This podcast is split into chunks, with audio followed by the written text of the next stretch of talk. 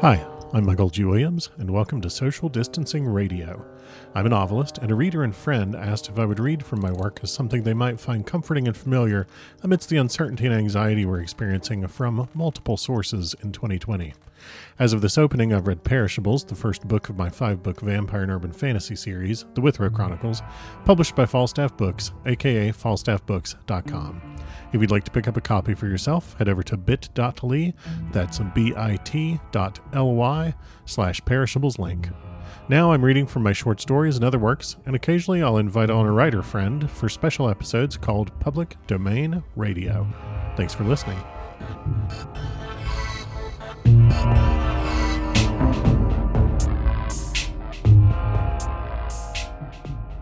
Alrighty, let's jump back in to Dracula. I always start it that way.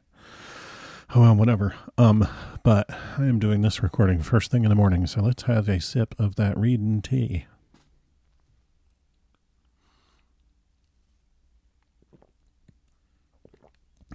Mm, caffeine is a great goodness.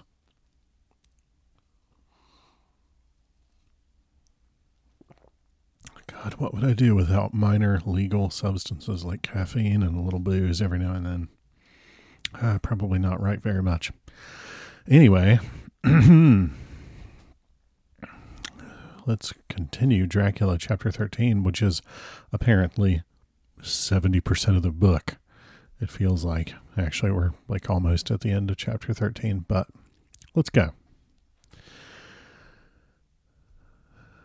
The Westminster Gazette, 25 September. Oh, I need to close some browser windows or I am just going to hear a bunch of notifications. Okay. The Westminster blah, blah, blah. The Westminster Gazette, 25 September.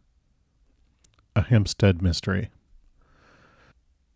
The neighborhood of Hampstead is just at present exercised with a series of events which seem to run on lines parallel to those of what was known to the writers of headlines as the Kensington Horror, or the Stabbing Woman, or the Woman in Black.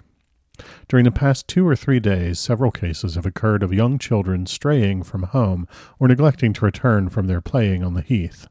In all these cases, the children were too young to give any properly intelligible account of themselves, but the consensus of their excuses is that they had been with a bloofer lady. It has always been late in the evening when they have been missed, and on two occasions the children have not been found until early in the following morning. It is generally supposed in the neighborhood that, as the first child missed gave as his reason for being away that a bloofer lady had asked him to come for a walk, the others had picked up the phrase and used it as occasion served. This is the more natural, as the favorite game of the little ones at present is luring each other away by wiles. A correspondent writes us that to see some of the tiny tots pretending to be the bloofer lady is supremely funny. Some of our caricaturists might, he says, take a lesson in the irony of grotesque by comparing the reality and the picture. It is only in accordance with general principles of human nature that the bloofer lady should be the popular role at these alfresco performances. Our correspondent naively says that even Ellen Terry could not be so winningly attractive as some of these grubby faced little children pretend and even imagine themselves to be. There is, however, possibly a serious side to the question, for some of the children, indeed all who have been missed at night, have been slightly torn or wounded in the throat. The wounds seem such as might be made by a rat or a small dog, and although of not much importance individually, would tend to show that whatever animal inflicts them has a system or method of its own. The police of the division have been instructed to keep a sharp lookout for straying children, especially when very young, in and around Hampstead Heath, and for any stray dog which may be about. The Westminster Gazette, 25 September. Extra Special. The Hampstead Horror. Another Child Injured. The Bloofer Lady. We have just received intelligence that another child missed last night was only discovered late in the morning under a furze bush at the Shooter's Hill side of Hampstead Heath, which is, perhaps, less frequented than the other parts. It has the same tiny wound in the throat as has been noticed in other cases. It was terribly weak and looked quite emaciated. It, too, when partially restored, had the common story to tell of being lured away by the Bloofer lady. I'm going to pause there for just a second to say I've always wondered what did Bloofer lady mean. So I've done some reading, and it turns out that that is generally believed to be an attempt to represent the way that a child, like with the uh, not totally developed speech skills of a child, who also has a very thick Cockney accent. If you've ever watched EastEnders, you've heard a Cockney accent, would mispronounce or pronounce the word beautiful. That basically the vowels get diphthonged differently, and the ways that consonants would get dropped or added in using that accent and with sort of the expected speech patterns of a very small child then what they're trying to tell people is that the person who took them away is the beautiful lady, and it comes out sounding like Bloofer. So, question answered. I have literally wondered that since mm, seventh grade, I think, is the first time I read this book, which is a long time ago. It's a long time for me to have wondered something without looking it up. But now I've looked it up. That is the end of chapter 13. So let's go ahead and jump right on into chapter 14 and keep trucking. Chapter 14 Mina Harker's Journal. 23 September. Jonathan is better after a bad night. I'm so glad that he has plenty of work to do, for that keeps his mind off the terrible things. And oh, I am rejoiced that he is not now weighed down with the responsibility of his new position. I knew he would be true to himself, and now how proud I am to see my Jonathan rising to the height of his advancement and keeping pace in all ways with the duties that come upon him. He will be away all day till late, for he said he could not lunch at home.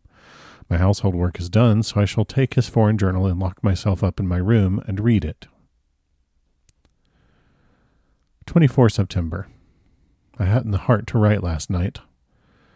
That terrible record of Jonathan's upset me so. Poor dear. How he must have suffered, whether it be true or only imagination. I wonder if there is any truth in it at all. Did he get his brain fever and then write all those terrible things? Or had he some cause for it all? I suppose I shall never know, for I dare not open the subject to him. And yet that man we saw yesterday, he seemed quite certain of him. Poor fellow. I suppose it was the funeral upset him and sent his mind back on some train of thought. He believes it all himself. I remember how on our wedding day he said, Unless some solemn duty come upon me to go back to the bitter hours, asleep or awake, mad or sane.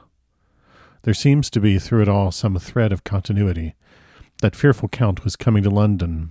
If it should be, and he came to London, with his teeming millions, there may be a solemn duty, and if it come, we must not shrink from it. I shall be prepared. I shall get my typewriter this very hour and begin transcribing. Then we shall be ready for other eyes if required, and if it be wanted, then perhaps, if I am ready, poor Jonathan may not be upset, for I can speak for him and never let him be troubled or worried with it at all. If ever Jonathan quite gets over the nervousness, he may want to tell me of it all, and I can ask him questions and find out things, and see how I may comfort him. Letter Van Helsing to Mrs. Harker. 24 September. Confidence. Dear Madam, I pray you to pardon my writing, in that I am so far friend as that I send to you sad news of Miss Lucy Westenra's death. By the kindness of Lord Godalming, I am empowered to read her letters and papers, for I am deeply concerned about certain matters vitally important.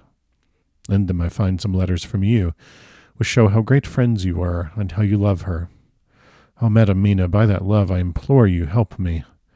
It is for others' good that I ask, to redress great wrong, and to lift much and terrible troubles, that may be more great than you can know. May it be that I see you. You can trust me. I am friend of Dr. John Seward and of Lord Godalming, that was Arthur of Miss Lucy. I must keep it private for the present from all. I should come to Exeter to see you at once if you tell me I am privileged to come, and where and when. I implore your pardon, madam. I have read your letters to poor Lucy, and know how good you are, and how your husband suffer. So I pray you, if it may be, enlighten him not, lest it may harm. Again your pardon, and forgive me. Van Helsing. Telegram Mrs. Harker to Van Helsing. 25 September. Come today by quarter past ten train if you can catch it. Can see you anytime you call. Wilhelmina Harker.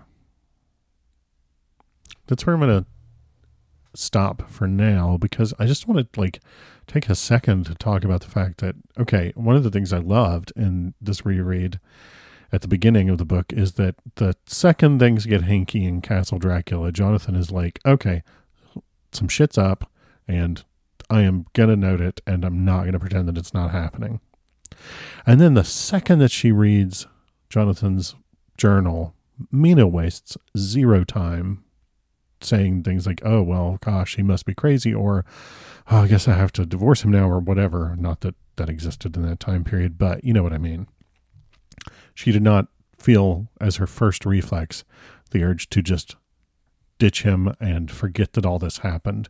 Instead, she decides, nope, I've seen the evidence of my senses.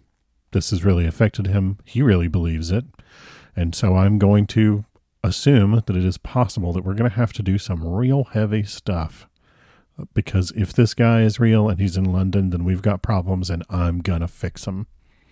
I love how like direct they are in dealing with their problem. I love that they don't spend a bunch of time dithering. A, a lesser book would have spent chapters with these characters, you know, pinwheeling around each other, pretending that nothing was happening and trying to convince everybody else that nothing was happening at the same time. None of that here. She literally goes from one day to the next. Okay, time to get out the typewriter, transcribe his journal, and make this available to other people if it's needed. I love that. It's just, I love the character of Mina. So there we go. I do kind of retain the headcanon that she's the reporter in Whitby. Um, and I, I just really liked that idea. Thanks for listening.